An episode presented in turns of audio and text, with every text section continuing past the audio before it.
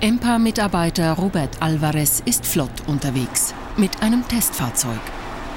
Hersteller VW hat diesem Golf einen kleineren Motor verpasst. Der soll zwar gleich viel leisten, aber deutlich weniger verbrauchen. Einstein will wissen, ob das Versprechen eingelöst wird. Haben Sie das gespürt, dass der Motor kleiner ist?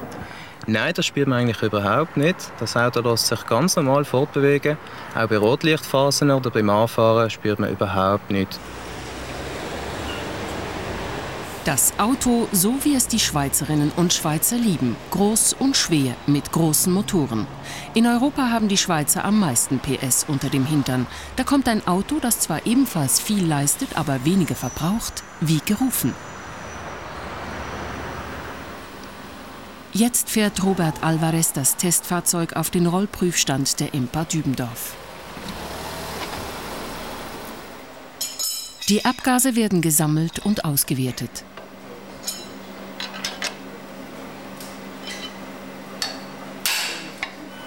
Christian Bach, der EMPA-Experte für Verbrennungsmotoren, überprüft das Testprogramm. Man sieht, dass die Geschwindigkeiten relativ tief sind. Der Test basiert auf realistischen Fahrbedingungen im Alltag.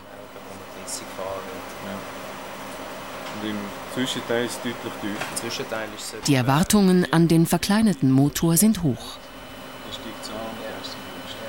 Ein kleinerer Motor ist aus energetischer Sicht mal besser. Er hat weniger Reibung, er hat weniger Gewicht, weniger Wandwärmeverlust. Das sind alles Punkte, die für Benzinverbrauch eine Rolle spielen. Die Forscher wollen vor allem eines wissen. Kann der verkleinerte Motor mit nur 1,4 Liter Hubraum gleich viel leisten wie ein größerer?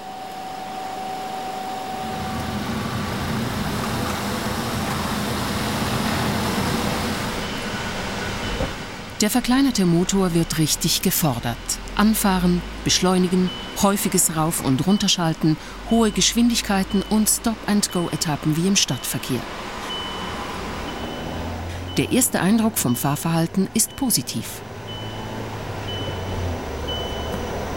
Das Schöne ist, dass das Fahrzeug keine Einschränkung beim Gebrauch zulässt. Es hat nach wie vor eine relativ hohe Leistung, ein hohes Drehmoment und äh, bietet im Alltagsgebrauch doch eine deutliche Verbrauchseinsparung. Die Testresultate der EMPA sind eindeutig. Der verkleinerte Motor verbraucht 15 bis 20 Prozent weniger Benzin als ein gleich starker 2-Liter-Motor. Die EMPA misst bei verkleinerten Motoren der neuesten Generation einen Verbrauch von rund 6,5 Litern. Nur kleine Motoren haben ein Handicap. Sie sind antrittsschwach. Im unteren Drehzahlbereich fehlt die Kraft. Der Hersteller löst das Problem mit einem neuen Motorenkonzept. Neben dem Abgasturbolader, der hier montiert wird, verpasst er dem kleineren Motor zusätzlich einen Kompressor. Der presst beim Anfahren mehr Luft in den Motor. Die potente Luft-Treibstoffmischung pustet die Antrittsschwäche weg. Und so funktioniert's. Beim Anfahren startet ein Sensor den Kompressor. Er schaufelt mehr Luft in den Motor und gibt ihm so mehr Schub. Der Vorteil dieses Konzeptes, es ist bereits großserientauglich. Wichtig ist, dass Technologien im grossen Maßstab auf die Straße gebracht werden, die den Verbrauch reduzieren.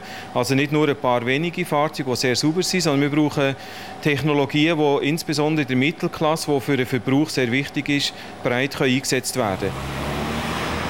Mit sparsameren Motoren kommt die Industrie um Jahre zu spät. Weil die Motoren statt kleiner immer größer werden, verfehlt die Schweiz ihre Verbrauchsziele. Heute müssten Motoren im Schnitt 6,4 Liter verbrauchen. Tatsächlich schlucken sie 7,5 Liter.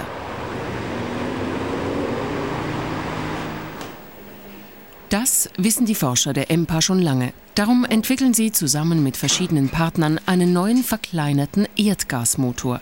Das Projekt heißt Clever und ist eigentlich noch geheim. Doch für Einstein lüftet die EMPA kurz den Schleier. Statt einen Kompressor hat der Motor einen neuartigen Elektromotor. So ein Fahrzeug ist auch sehr gut zum Fahren. Elektromotoren haben ein höchstes Drehmoment bei tiefen Drehzahlen und die Kombination von einem Elektromotor und einem Verbrennungsmotor ist an und für sich sehr attraktiv. Es ist allerdings äh, eine relativ teure Technologie. Dafür wird die Effizienz zusätzlich gesteigert. Doch das ist Zukunftsmusik.